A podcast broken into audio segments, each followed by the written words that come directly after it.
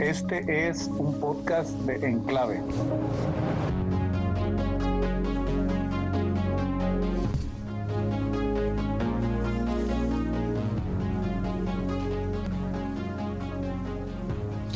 Bueno, y comenzamos. Quiero darle la bienvenida a los oyentes. Gracias por estar aquí una vez más con nosotros en el podcast de Enclave. Y hoy tenemos a Sandro Anguiano y Esteban Machado.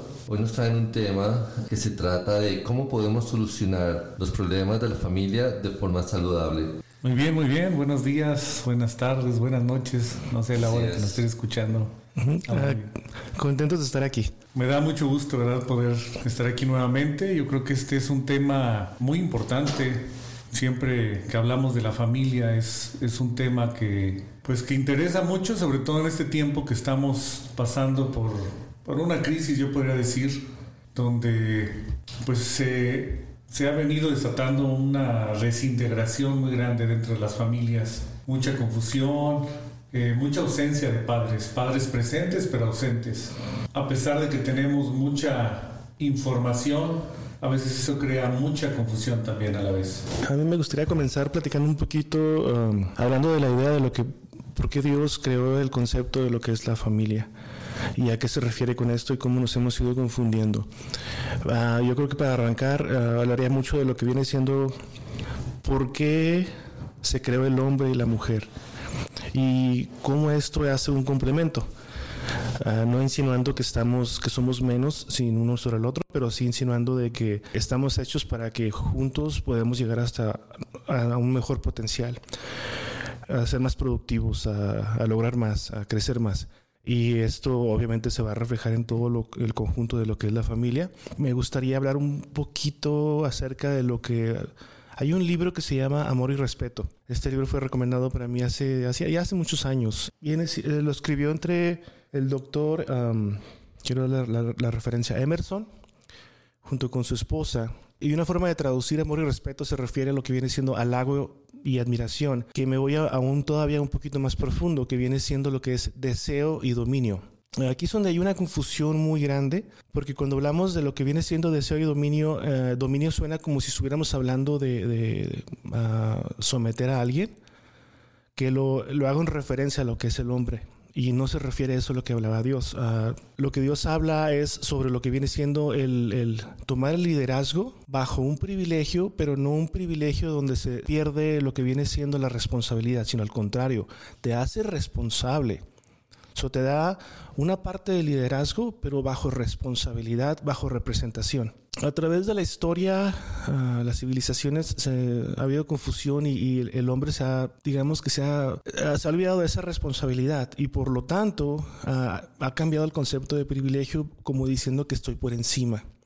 Esto ha provocado muchos problemas porque de nuevo lo repito, ya lo había mencionado en otro, en otro podcast, que la primera capa de opresión que existe es del hombre contra la mujer. Ah, obviamente existen muchas ah, capas de opresión, estamos hablando de, podemos hablar de racismo, de eh, económicamente, en fin.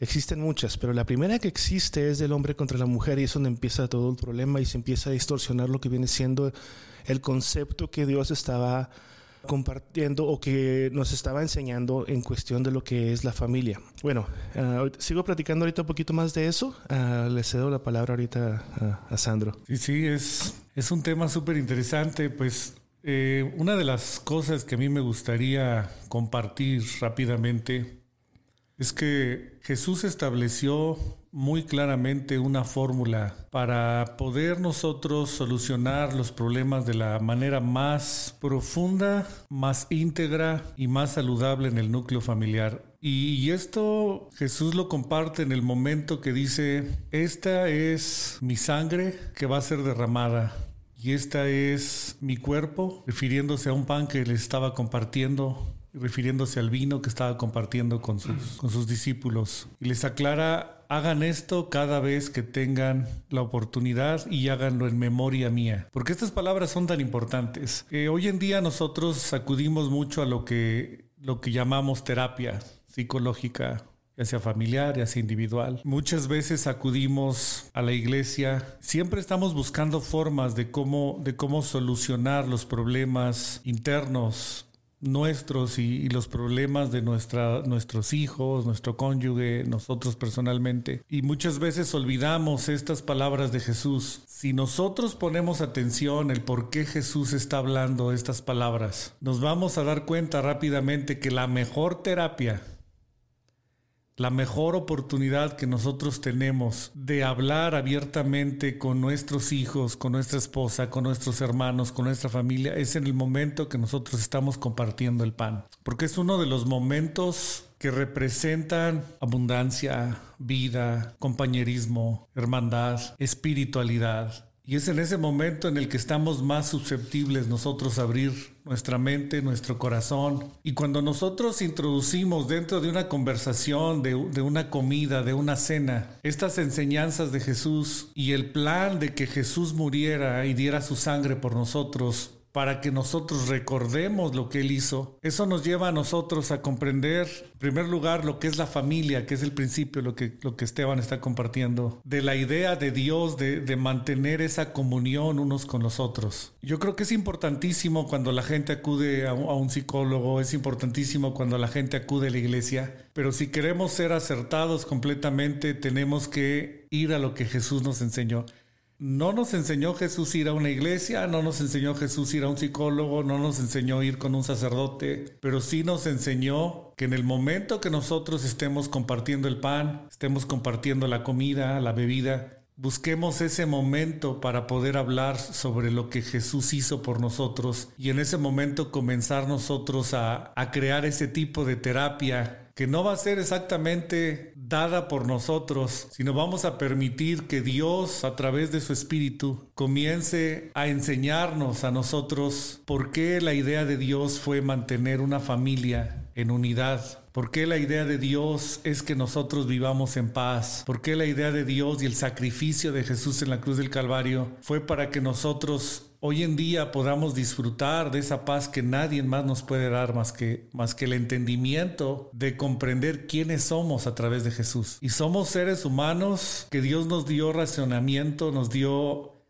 ese corazón de amor, de compasión, ese sentimiento, ¿verdad?, de, protección hacia, hacia los más débiles. Y no debe de, de, existir ya un sacrificio más para que nosotros podamos vivir en paz. Todo lo que vemos nosotros a través de guerras, hijos, jóvenes, muchachos involucrados en las guerras para poder ganar un poco de paz no es necesario cuando entendemos lo que Jesucristo ya hizo por nosotros. Todo ser humano que no entienda, todo país, todo pueblo, toda nación que no entiende lo que Jesús hizo va a seguir matando a sus jóvenes en guerras, en guerrillas, en pleitos, en pandillas. Y una vez que nosotros dejamos que nuestro entendimiento se abra y podamos comprender lo que Jesús ya hizo por nosotros. Eso nos lleva a nosotros a mantener una unidad que va más allá de la sangre. Es una unidad que viene a través del Espíritu de Dios que nos conecta unos con otros y nos da esa capacidad de entender la responsabilidad que tenemos de acuerdo a nuestra capacidad para poder vivir en comunión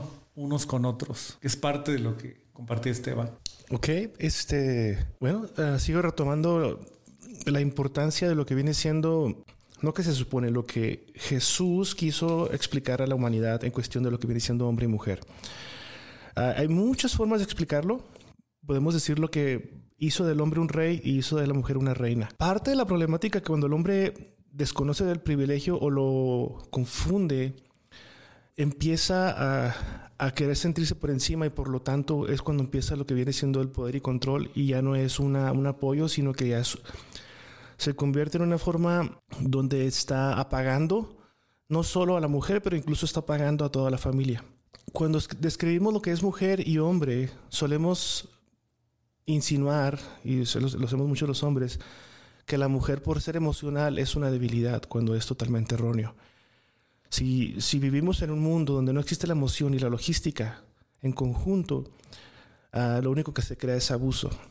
Es decir, si tú le dices a, digamos, por ejemplo, a un líder o a alguien que esté gobernando una ciudad o un país y le dices acaba con la pobreza, lo que va a hacer es, te va a decir, entonces asesino a todos, no, no, no me gusta esa palabra, pero termino con toda la gente que es pobre, la desaparezco. Eso te hace totalmente no humano que es todo lo contrario a lo que Dios nos vino a enseñar o que nos está pidiendo que hagamos, que sabe que es lo que es más conveniente. Cuando entra la parte de la emoción, te das cuenta que ahí sí te haces humano, ya lo conjugas y ya buscas una solución humana. Y estoy hablando de una forma desde gobierno, en, digamos, por ejemplo, en cantidades, pero eh, el gobierno empieza desde la casa, donde está la familia. Entonces, lo emocional no es debilidad. Lo emocional te da empatía, te, da, te hace, lo que crea lo que es ah, la, intuición, ah, crea calor, crea una cobija, crea amor. Lo logístico es, fue una forma de analizar, una forma de tener un instinto y, sería en vez de una cobija de, calor, de amor, sería una cobija de, protección. Y esta combinación es lo que ayuda para que los hijos crezcan saludables y para que el matrimonio esté funcionando. Lamentablemente todos estos problemas, eh, estas confusiones, esto, este, este error, diría del hombre, ha provocado que haya movimientos que, que, ah, provocan que la, mujer empiece a querer no ser mujer, donde se inventan ideas ah, como hablar de género, que insinúa que ya la diferencia entre hombre y mujer no está basada en algo natural, pero sino que está hecha porque es una construcción ah, social.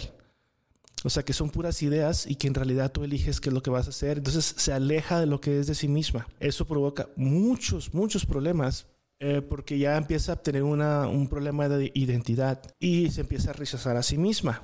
Todo porque por la, el mismo poder y control que, que ha estado haciendo el hombre en equivocación del privilegio. Eh, me voy a ir a, un ejemplo que es, es, fuerte, es controversial. Lo voy a hacer con mucho respeto. Este, si quieren mandarnos mensajes y, explicarnos que estamos equivocados o que estoy equivocado, con todo gusto. Pero un ejemplo muy fuerte que está muy mal entendido es lo que viene siendo el aborto. Todos los movimientos que han habido ahorita, en que la mujer está reclamando sus derechos, que sí es justo, están confusos porque la mujer está pidiendo el derecho al aborto. Y, existe una controversia sobre eso. Si vamos a, si hacemos un análisis, nos damos cuenta que el aborto, aunque sea ah, provocado o no provocado, digamos que sea ah, alguien que perdió un bebé sin, por accidente, o sea, no, no porque lo provocó, la mujer duele porque viene de adentro de sí misma. Entonces, si, dentro de este análisis vemos más, más allá, nos damos cuenta de que esa no es la solución, el buscar el derecho al aborto. De lo contrario, hay que buscar responsabilidad. Y ese embarazo no fue provocado solamente por ella, estuvo un hombre presente. Entonces eso ya le da responsabilidad al hombre a decir, yo qué tengo que hacer, o sea, ¿qué es mi papel dentro de esto para evitarle ese dolor y dejar de estar luchando por una idea que no nos lleva a nada, que le provoca más dolor a la mujer. Y todo esto viene por el hecho de, buscar una solución por donde no es, sino que simplemente estamos haciendo que el problema se vuelva permitible, por decirlo. Este es un tema delicado. Soy, siendo hombre no, no es este tal vez no tan adecuado que yo lo platique, pero sí dentro de ese análisis me he dado cuenta que tenemos que responsabilizarnos nosotros como hombres y estar evitando esas cosas en donde estamos haciendo que la mujer se confunda dentro de su personalidad, dentro de su de ser mujer como sí misma y estar provocando que la familia se esté separando cada vez más día a día y estemos distorsionando todo el día de lo que viene siendo lo que es la familia. Muy bien, pues volviendo al tema, quiero hacer un relato de lo que sucedió en esa cena cuando Jesús estaba preparándose para morir en la cruz del Calvario. De antemano él, sabía y percibía en su espíritu lo que venía más adelante. Y, llama mucho la atención que cuando Jesús junta a sus discípulos, una de las primeras cosas que hace es lavarle los pies, cosa que era costumbre cada vez que llegaba una familia después de haber caminado por mucho tiempo culturalmente en aquellos tiempos y necesariamente pues existía agua a la entrada de, las casas y, y, a veces si había servidumbre pues eran los que lavaban los pies de la gente que llegaban de visitas. Pero muy interesante es que Jesús les pide a todos sus discípulos que se preparen para que Él pueda lavar, lavarles los pies. Y uno de sus discípulos le reclama, le dice, pero tú como siendo el maestro o el jefe, nos vas a lavar a nosotros los pies. Y es en ese preciso momento donde Jesús le dice, si no te lavo los pies, tú no puedes ser parte de esto. ¿Qué es lo que Jesús le estaba diciendo a, este, a este discípulo y en general a todos indirectamente? Lo que le estaba diciendo es que en el reino de Dios no hay jerarquías. La esencia de lo que es el reino de Dios es la responsabilidad de acuerdo a nuestra capacidad de servirnos los unos a los otros. Normalmente nosotros en, en nuestra forma humana siempre estamos buscando crear jerarquías. Siempre estamos buscando el valernos de nuestro poder y control para que los demás nos sirvan. Y esto no opera ni siquiera en la familia. Desde que Dios inventó el plan de lo que es la familia nunca fue el propósito de Dios que el hombre fuera mayor que la mujer o que la mujer fuera mayor que el hombre o que los hijos estuvieran por encima de los padres o los padres por encima de los hijos, sino que hubiese una capacidad de entendimiento, de amor, de comprensión y de servicio los unos a los otros, de acuerdo a la capacidad de cada individuo. Entonces cuando Jesús le lava los pies a ellos, les está diciendo, yo vine aquí a servir tanto que vine a dar mi vida por ustedes, aunque ellos todavía no entendían ni sabían lo que venía más adelante. Entonces, cuando nosotros nos sentamos a hacer memoria de esto con nuestros hijos, con nuestra esposa, y les hacemos saber que no hay jerarquías, que no hay grande, no hay chico, que todos somos iguales, pero que todos asumimos diferentes responsabilidades por la capacidad que hemos adquirido como seres humanos, es cuando nosotros nos despojamos de todo lo que podremos nosotros asumir como grandeza y ponerlo al servicio de los que nos rodean. Esta es la mejor terapia que nosotros podemos recibir en nuestras vidas. Este es el mejor entendimiento que puede haber en nuestros hijos, en nuestra esposa, en nosotros mismos, para poder crear esa comprensión, esa, ese lazo de amor, ese lazo que nos une como lo que somos, familias y hijos de Dios. A final de cuentas, todos tenemos un Padre en común que es Dios y eso nos hace iguales los unos a los otros. Entonces yo recomiendo mucho a las personas que nos están escuchando, si tú has batallado, eh, no has encontrado solución con el psicólogo, no has encontrado solución en la iglesia, no has encontrado solución en ninguna religión, mira, no te vayas tan lejos. Junta a tu familia, busca esa oportunidad de servirles, de lavarles los pies, no literalmente como Jesús lo hizo con sus discípulos, pero sí sirviéndoles, dándoles quizás la comida en ese momento, sirviendo los platos y en ese momento abre tu corazón y comienza a compartir esta enseñanza que dejó Jesús. Esta enseñanza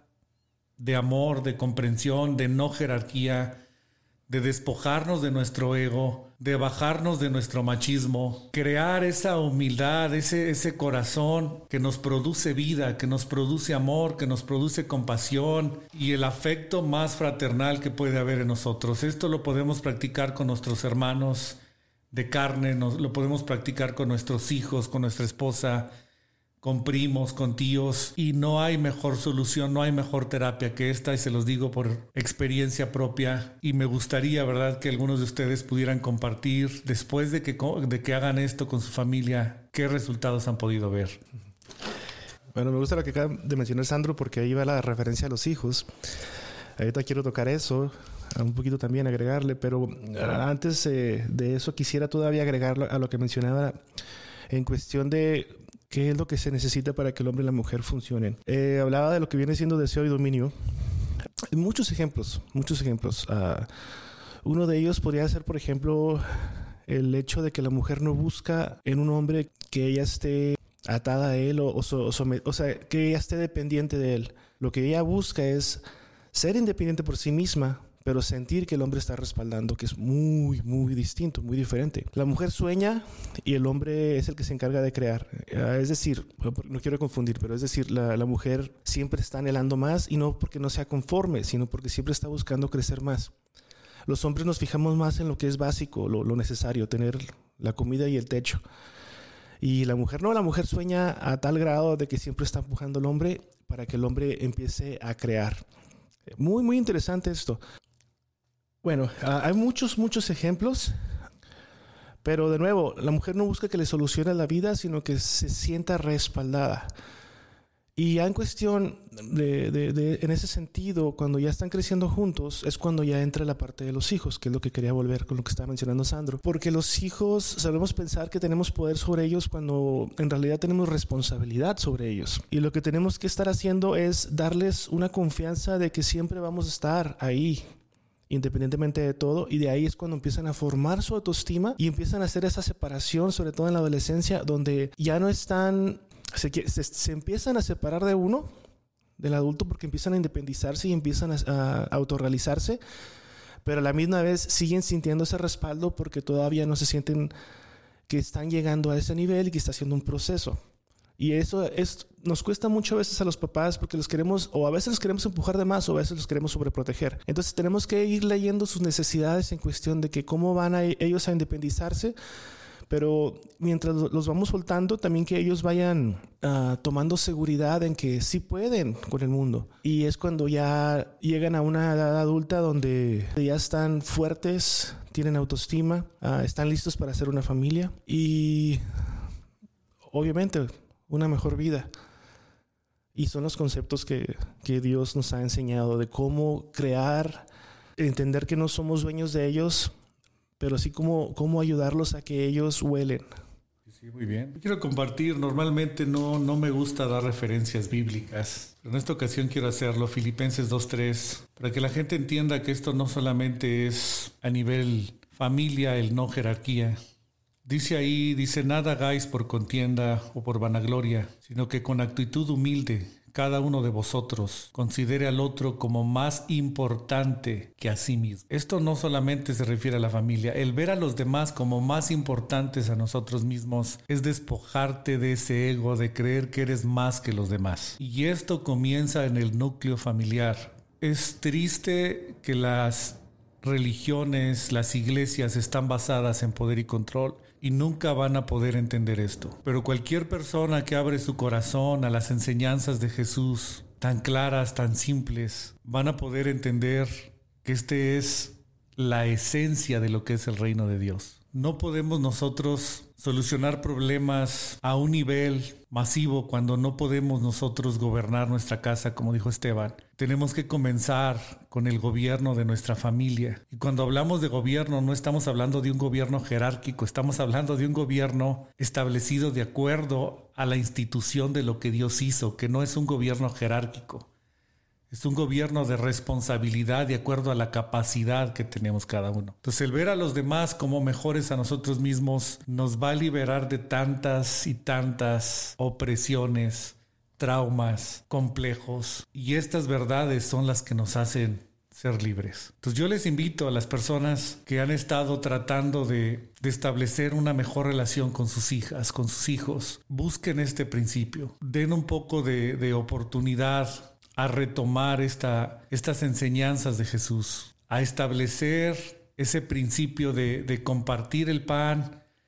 Y en ese momento cuando estás comiendo, cuando estás cenando, cuando serviste la comida, cuando cuando atendiste a tus hijos, cuando atendiste a tu esposa, comparte esta enseñanza o comparte algo que va relacionado a, a esto, pero que salga de lo profundo de tu corazón. Yo creo que hay momentos a veces en el que podemos desahogarnos, podemos hasta llorar con la familia, pero no hay cosa más importante y más hermosa que poder nosotros disfrutar esos momentos que nunca se nos van a olvidar de poder compartir el pan con nuestra familia y poder vivir en paz, poder perdonar, poder sacar todo lo que venimos arrastrando y cargando y, y hacerlo a un lado completamente y para siempre y establecer ese lazo de, amor unos con otros. Insisto mucho en esto porque si somos honestos, hay muchas cosas que no están funcionando hoy en día. La gente acude a la iglesia, son autodependientes de las iglesias, de las religiones,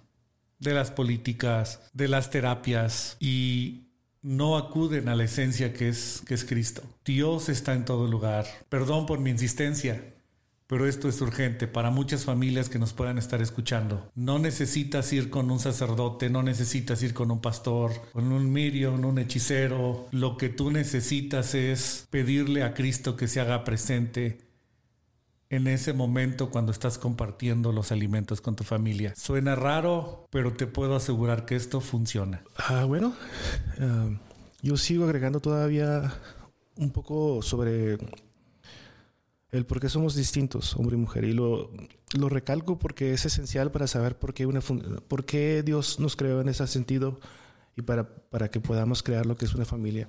Una forma de decirlo es, uh, la mujer para que se entregue necesita sentirse querida, a diferencia que el hombre para sentirse querido, quiere que la mujer se entregue. Súper interesante esto. Ni el machismo ni el feminismo han ayudado al concepto de familia, ni, ni ha logrado que estemos mejor como sociedad. Lamentablemente el machismo fue el que hizo que el feminismo surgiera. Y han existido, eh, históricamente se le llaman como cuatro olas. Una, ah, pero de todos modos han existido muchas protestas desde civilizaciones anteriores, pero las que se han formalizado fueron, ah, la primera fue en la, en la Revolución Francesa en el 2700 fue una forma más este, intelectual, a través de artículos, de libros, ah, no funcionó, ah, fueron aplastadas. Después surgió otro movimiento en los principios de los 1900, a finales y principios. Y en esta segunda ola ya fue un poquito más formalizado, pero aún así no se logró nada. Y ya en los 1960 más o menos ya habían habido varias, este, varios países que que estaban promoviendo la tercera ola y estaba funcionando, ya fue cuando se logró el voto de la mujer y, ya fue cuando se, se, se, le dio más independencia a la mujer. Lamentablemente la última ola, que así se le considera, este, ya está más moderna, ya fue después como los mil, ya sería casi entrando a, a, finales del siglo pasado en esta idea ya se empezó a distorsionar la idea de lo que es identificarte como mujer y empezaron a, crear ideas de que si ser mujer tengo que someterme, entonces no lo quiero ser. Pero eso ya es una distorsión de identidad y eso provoca muchos problemas. Y esto viene acarreado por todo el abuso que había causado el hombre, que viene siendo ah, diferentes tipos de abusos, tanto físico, yo le diría que abuso al alma y, abuso a lo espiritual porque la estás totalmente apagando de lo que es y la confundes y encima de eso te confundes a ti y provoca que haya una distorsión en la familia. Eh, ah, todo esto ah, atrae muchos problemas. Ah, tenemos que recordar, una forma de explicarlo sería si tú entras, bueno, si tú miras una silla tú sabes para qué es, pero nadie te dio unas instrucciones, nadie te dijo, nadie te enseñó con un manual decirte la silla es para sentarte y cómo tienes que sentarte, ¿no? Esto lo, lo, aprendemos a través de viendo los comportamientos de los demás, o sea, a través de socializar. Si entendemos este punto, nos damos cuenta que el primer grupo social en el que nosotros nos desarrollamos es la familia. Entonces de ahí es donde aprendemos a cómo funcionar para después salir al mundo y funcionar en el mundo y, obviamente ver qué es lo, más conveniente. Por eso es importantísimo ah, reparar el concepto que tenemos de familia actualmente, porque ya se, se ha distorsionado totalmente y eso está provocando todos los problemas que vemos en la sociedad. Entonces el concepto de familia, como siendo el primer grupo social en el que tú ah, estás este, conviviendo, eso es lo que termina ah, resultando en lo que viene siendo toda la sociedad. el núcleo de la problemática viene siendo desde la familia. Y eso es un punto muy importante que tenemos que, que tenemos que este, estar conscientes de ello. Como la comunicación entre familias es muy importante. Por ejemplo, el tiempo que tenemos en la cena lo podemos aprovechar hablando con nuestra familia acerca de los valores, hablando de Dios, como el respeto entre nosotros es muy eh, saludable. Entender el papel que tiene cada uno y hace que la familia sea eh, una estructura sólida. Eh, ahora que Esteban toca el tema de, de, la sociedad, quiero preguntarle qué piensa, qué tan importante es una familia saludable para que podamos aportar a la sociedad. Ok, bueno, este, ah, me voy por pasos aquí. Uh, mencionabas mucho lo que es la comunicación. Uh, es importantísimo entender en qué consiste comunicarse, porque mucha gente piensa que nada más un reclamo o un ataque es una forma de comunicarse cuando no existe así. hay una diferencia entre ver las cosas en blanco y negro y es decir, dentro de un matrimonio o con la relación con tus hijos, es muy diferente ver un, digamos, ropa sucia en el suelo y insinuar inmediatamente en tu pensamiento por qué es cochino o por qué es cochina. A diferencia de decir, me hubiera gustado que, nos, que hubiera recogido su ropa. Eso relaja tu mente para que tú no tengas que, para que tú no empieces a hacer un ataque en contra tuya porque estás viendo las cosas de blanco y negro y ya estás haciendo una, es, es, de alguna forma u otra, eso está una crítica a sí mismo, porque estás diciendo, ¿por qué permito esto? Entonces de ahí ya la comunicación se puede distorsionar y ya no puedes comunicar de una forma correcta para poder este, pedir las cosas de una forma. Me gustaría que hicieras así las cosas. Ese es un inicio. Obviamente uh, pueden haber muchos problemas dentro de una familia en cuestión de comunicación. Es complicado, no es fácil, somos cada quien un mundo. Pero si empezamos a, partir de ahí, donde ya no queremos atacar, sino queremos uh, solucionar, eh, empiezas a generar una autoestima correcta en las personas. Y, y, si yo quiero salir a la sociedad y yo quiero aportar algo bueno, si no traigo nada bueno dentro de mí, no puedo aportar nada. Eh, por eso vemos, por ejemplo, los problemas de tráfico, como la gente se, se grita, se insulta, este, cualquier problema que tengas con, uh, en cualquier situación, en la tienda, en fin, en el supermercado. Y solemos este, actuar desde la misma forma que habíamos aprendido dentro de nuestro núcleo que viene siendo la familia. Porque, lo repito, aprendemos a través de socializar, más que por ejemplo, más que por explicaciones. Eh, solemos este, ver a alguien o cuando estamos, incluso cuando estamos conviviendo mucho con alguien, hasta la forma de reírse, el sentido del humor, la forma de, comunicarte, todo va, se va moldeando. Entonces, por eso es muy importante que los líderes de la casa, que vienen siendo papá y mamá, que tengan la capacidad de, estar buscando mejorarse a sí mismos, pero con la intención de mejorar uh, a todo lo, lo, que puedan alcanzar, em, empezando con sus hijos. Y ya de ahí este, se crean familias saludables y ya podemos crear una sociedad saludable.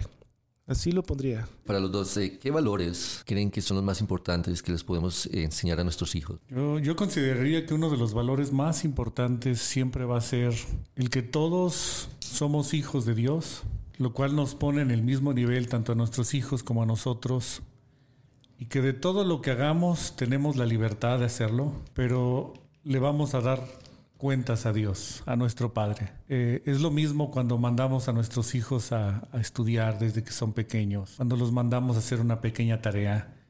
Ellos nos dan cuentas a nosotros como padres físicos que somos de ellos. Pero en realidad todos tenemos una responsabilidad delante de Dios. Y entender que Dios está en todas partes y que no importa dónde vayamos, dónde estemos, siempre tenemos una responsabilidad con nuestro Padre. Y creo que ese es uno de los, de los principios básicos donde entra la ética, la moral, de hacer las cosas con responsabilidad, de acuerdo a nuestro entendimiento. Porque obviamente un niño va a hacer muchos errores por ignorancia, pero está bien. Poco a poco él tiene que ir entendiendo qué está bien, qué está mal, que ya por sentido común nosotros podemos percibir esto. Pero yo creo que ese es el punto de, de, partida de los valores que nosotros podemos inculcar a nuestros hijos.